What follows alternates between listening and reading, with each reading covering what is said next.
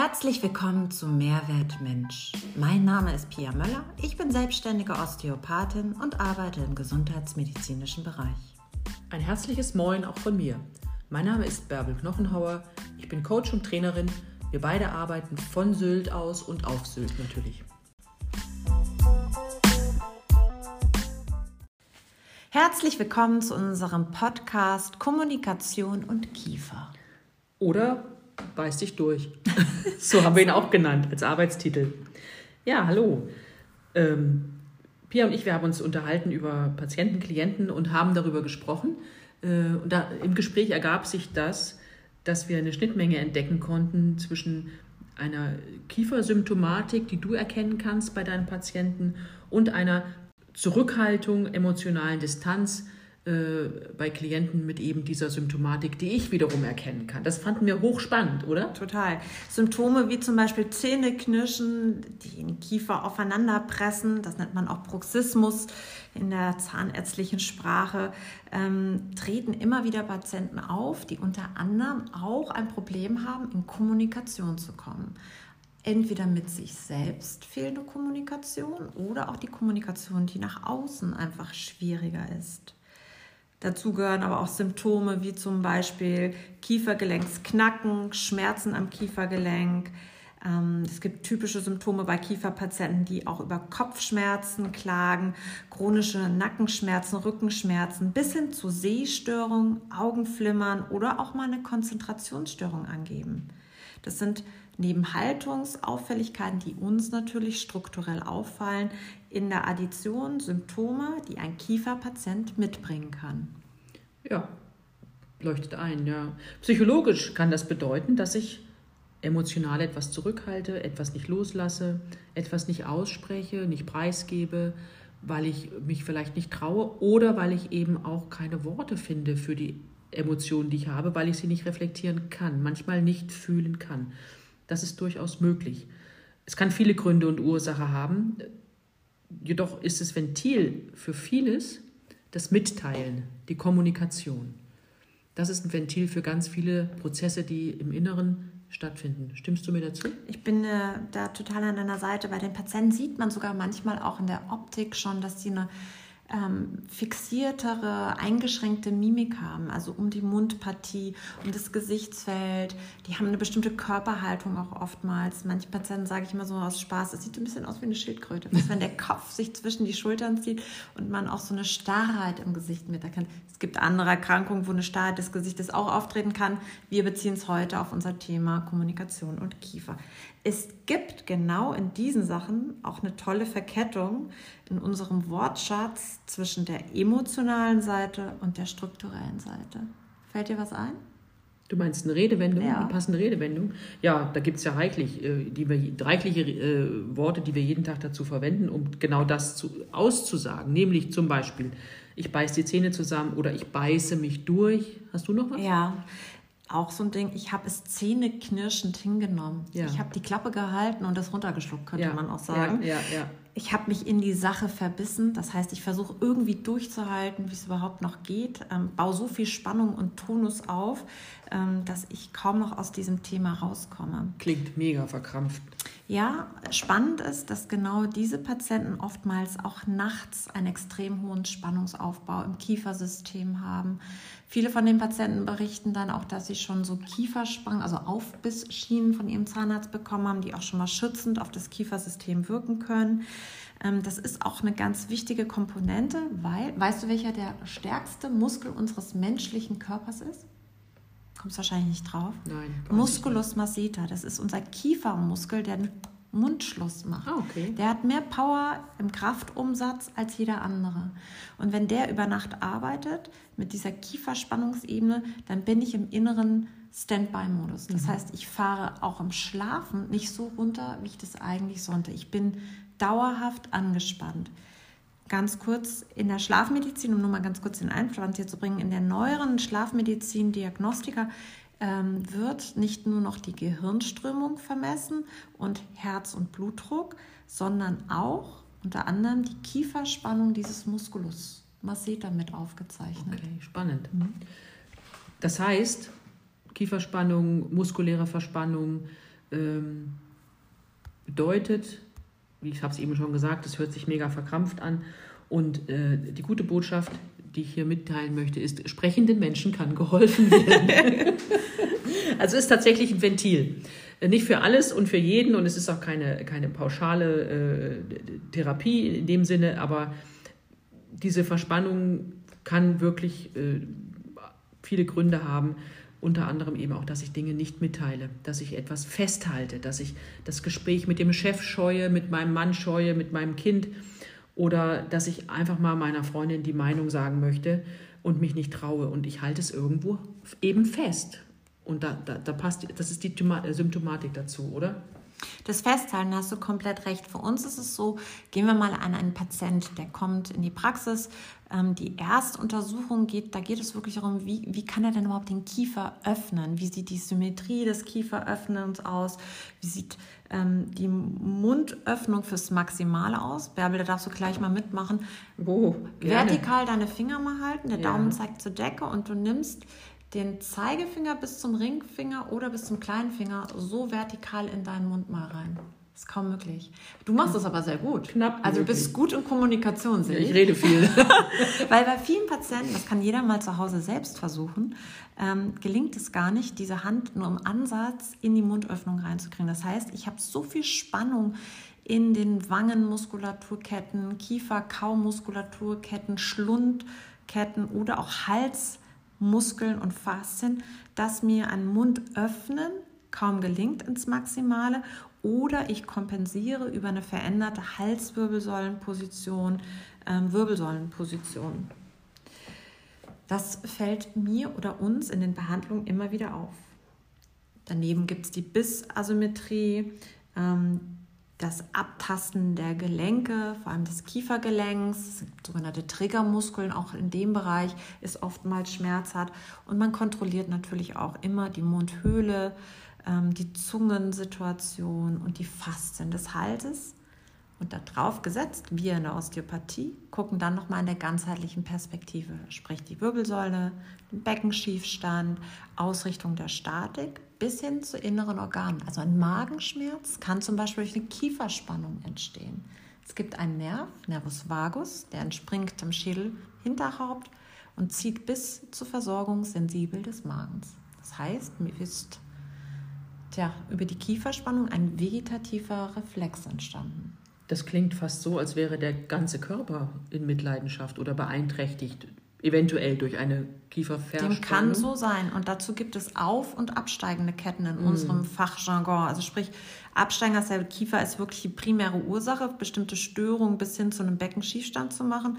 Oder umgedrehterweise, ich kann durch einen tja, schweren oder leichteren Fehlstellung im Becken ähm, Ursachen haben, dass ich eine Halswirbelsäule und einen Kiefer blockiere. Also es gibt immer die Differenzierung. Ja. Aber heute geht es um das Thema Kiefer und Kommunikation. Deshalb gehen wir heute von dem primären Kiefersystem aus. Ja.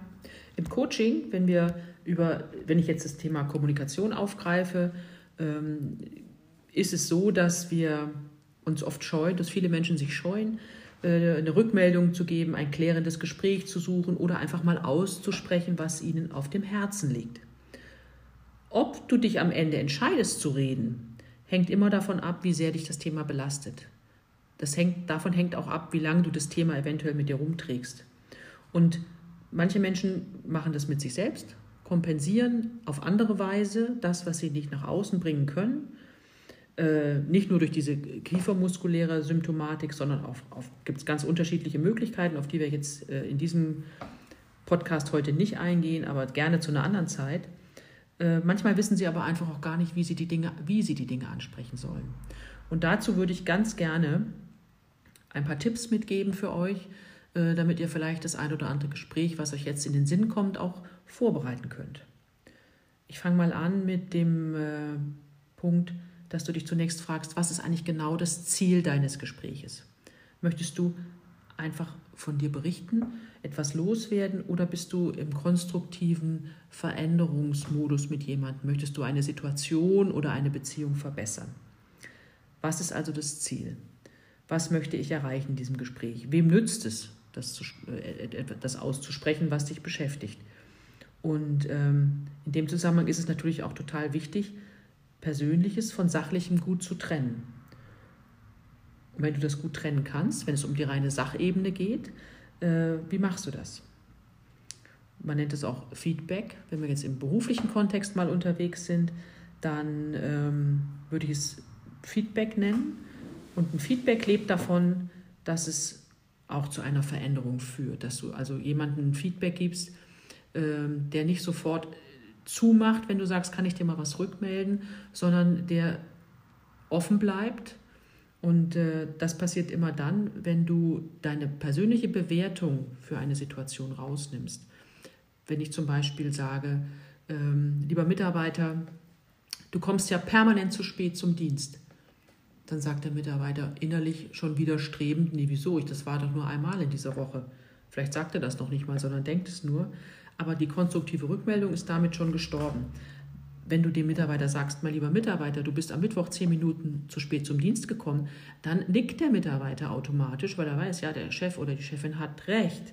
Das heißt, wenn du ein Feedback geben möchtest, konkret, zeitnah und so genau wie möglich das Störende beschreiben. Das war jetzt die sachliche Seite, auch genau. die sachliche Kompetenz. Ohne es zu bewerten. Also ist, der Einstieg ins Feedback entscheidet schon darüber, ob es angenommen wird oder nicht. Keine Verallgemeinerung, keine Bewertung, konkret zeitnah ähm, und so sachlich wie möglich. Wenn du in die Emotion gehen möchtest, dann versuch deine Emotionen in der Ich-Form in, in, ich auszusprechen, indem du ähm, deine Gefühle versuchst zu beschreiben. Ich habe mich geärgert, ich bin sauer, ich bin verletzt oder traurig oder ich freue mich total. Ähm, das sind Beschreibungen deiner eigenen Emotionen, die dazu führen, dass du ähm, bei dem anderen eine, ein, ein Interesse im besten Fall auslöst, der sagt, ah, so geht es dir also mit mir oder mit uns oder in der Situation. Ähm, es bleibt auch der Angriff weg. Bleibt du der Angriff, genau, ne? sondern genau. ich habe mich gefühlt, genau, das, ja. weil genau. ich bin traurig oder war zurück, habe mich zurückgesetzt gefühlt durch genau, dein Verhalten. Ganz genau. Weil, ja. Das hört sich anders an, wenn du sagst, ich fühle mich unverstanden. Du hast mich zurückgesetzt. Du genau. Du bist schuld. Du bist schuld. Ne? Oder du bist, äh, du verstehst mich nicht oder du bist unmöglich. Hört sich anders an, als wenn du sagst, ich ärgere mich über dich oder über die Situation, wie es gerade gelaufen ist. Ja, das hört sich anders an, als wenn du sagst, du bist schuld. Und diese Du-Botschaften, äh, wir neigen leider dazu, ganz oft Du-Botschaften zu verwenden, weil es leichter ist. Diese Du-Botschaften, die bringen in dem anderen einen Widerstand hervor. Eine, oft auch eine Verletzung, aber immer auch eine Form von oder ein Impuls, sich rechtfertigen zu wollen. Und dann entsteht eigentlich kein Feedback, sondern dann entstehen gegenseitige Schuldzuweisungen, die dich überhaupt nicht nach vorne bringen. Also Ich-Botschaften anstatt Du-Botschaften, eigene Gefühle benennen, bringen auch ungeübte Menschen mehr in die Reflexion. Mhm. Auf jeden Fall.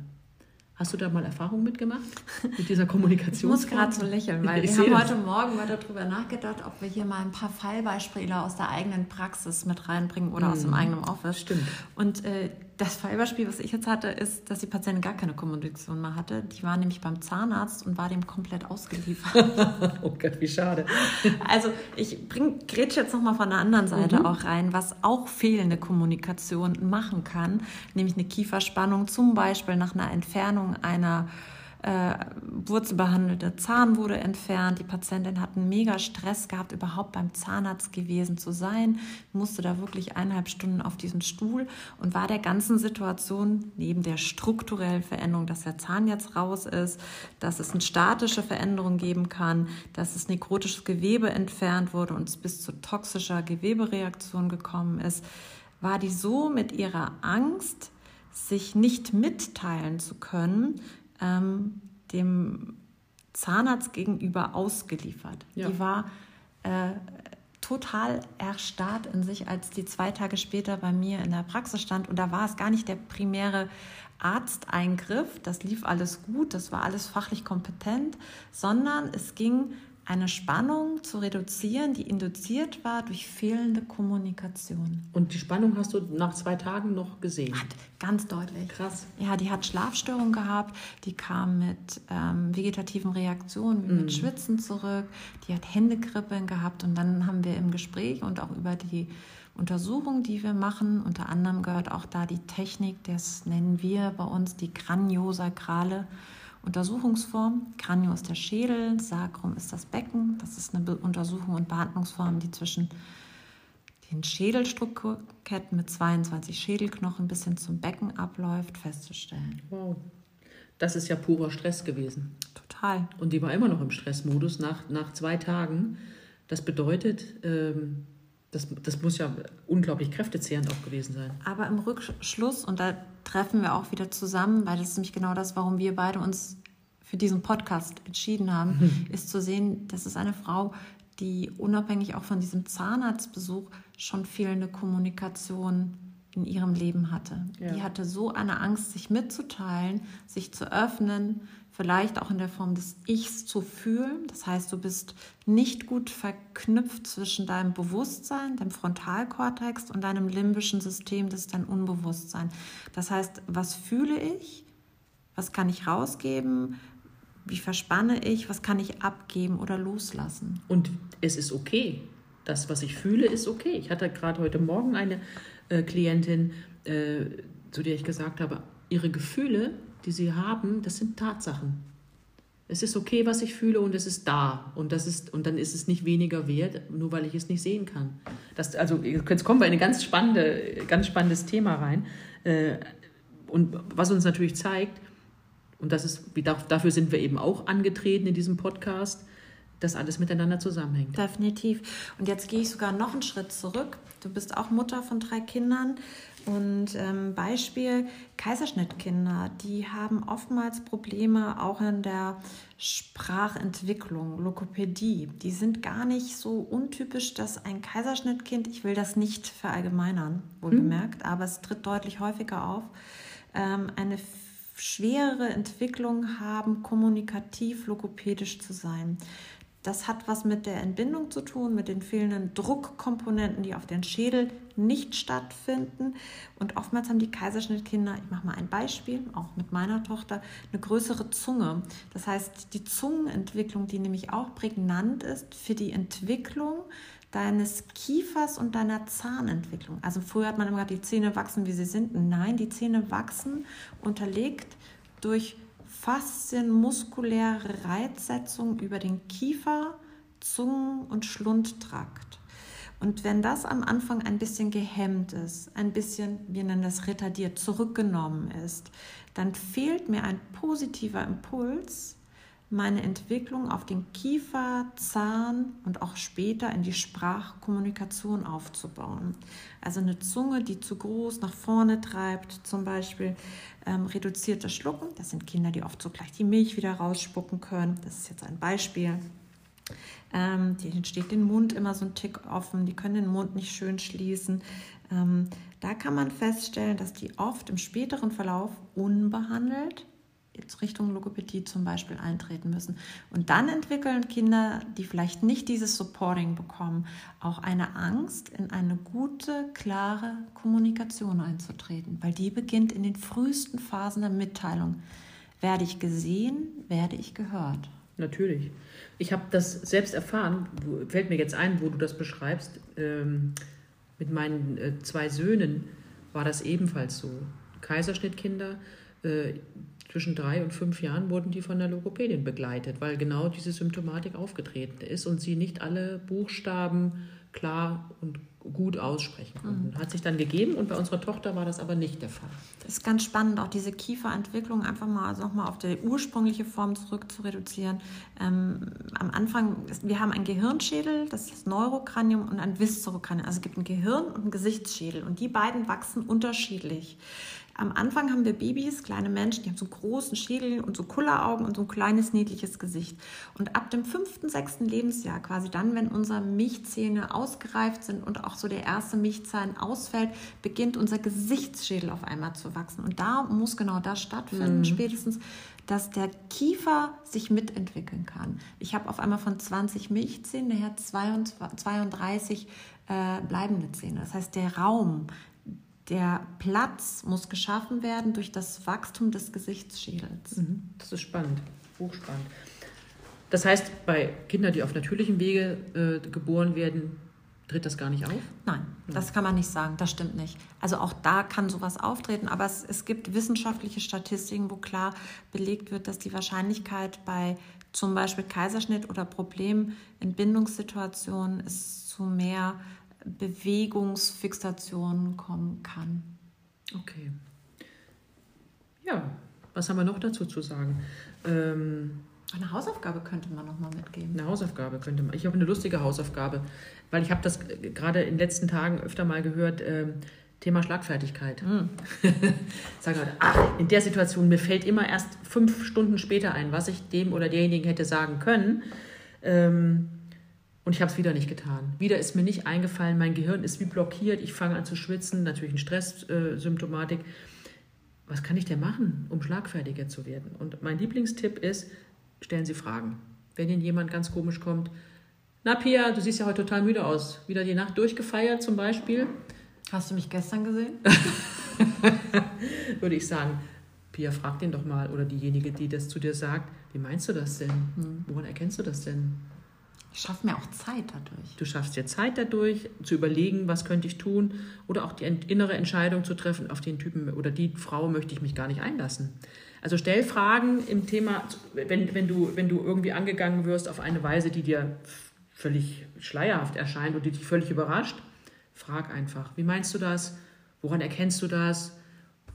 Wie kommst du darauf? All diese Fragen kann man gut stellen, um sich Zeit zu verschaffen und dem, dem anderen den Ball zurückzuspielen, damit der oder diejenige äh, erstmal ins Konkrete geht, weil das ist dann oft schwer, weil Schlagfertigkeit das sind oft so pauschale Dinge, die rausgegeben werden und die auch nichts mit emotionaler oder konstruktiver Kommunikation zu tun haben, sondern tatsächlich nur mit, ich muss einfach was sagen, um des Sagens willen. Ja, manche Menschen provozieren das ja auch ja. so ein bisschen. Ja, ne? und, ähm, total. Hast du noch eine Übung?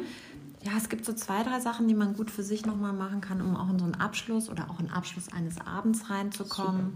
Ähm, und da muss man mal klar sagen, wer heute keine Zeit hat, seine Gesundheit zu betrachten, der wird auch morgen mehr Zeit brauchen müssen, seine Krankheiten zu beobachten. Das ist ein sehr guter Spruch. Das ja. habe ich auch gedacht. Also Kleiner Tipp nochmal für den Abend, wenn ihr zur Ruhe kommt, euch gemütlich aufs Bett legt, ähm, den Kopf nur sanft auf dem Kissen bettet, Rest vom Körper liegt gerade auf der Matratze, einmal kurz in sich gehen, das dauert nur eine Minute, mal sich fragen, liegst du entspannt auf? Wirbelsäule gelöst, liegen deine Schultern geöffnet in der Unterlage und der Kopf weich im Kissen. Und dann stellst du dir vier Fragen. Die erste Frage, liegt deine Zunge gelöst in deinem Mundboden? Sprich, sie drückt nicht gegen die Zähne und sie drückt auch nicht mit Kraft gegen den Gaumen. Die Zunge ist die Nummer eins. Nummer zwei sind deine Zähne gelöst. Die Zähne beißen nicht aufeinander. Entspanne deine Zähne. Der Unterkiefer berührt nicht den Oberkiefer. Nummer drei. Hast du deine Wangenmuskulatur entspannt und gelöst? Und Nummer vier, liegt dein Hinterhaupt ganz gelöst im Kissen, ohne dass du hältst. Einfach mal vier kleine Fragen. Zunge, Zähne, Wange, Hinterhaupt. Und dann gemütlich in den Abend hineinzukommen. Ach, wie schön. Wie schön, das übe ich gleich heute Abend. Wunderbar. Das war's für uns von heute. Nein, das war's von uns für heute. Habe ich das gerade schon? Egal wie. Bärbel ist total entspannt gerade. Ich bin total entspannt und lieg hier, auf, lieg hier schon. Ihr Lieben, vielen Dank fürs Zuhören. Wir haben Spaß gehabt, äh, ihr hoffentlich auch. Und wir freuen uns aufs nächste Mal. Aufs nächste Mal mit ein paar Denkanstößen von uns für euch. Von Sylt in jegliche Richtung zu euch. Auf bald. Bis dann. Tschüss.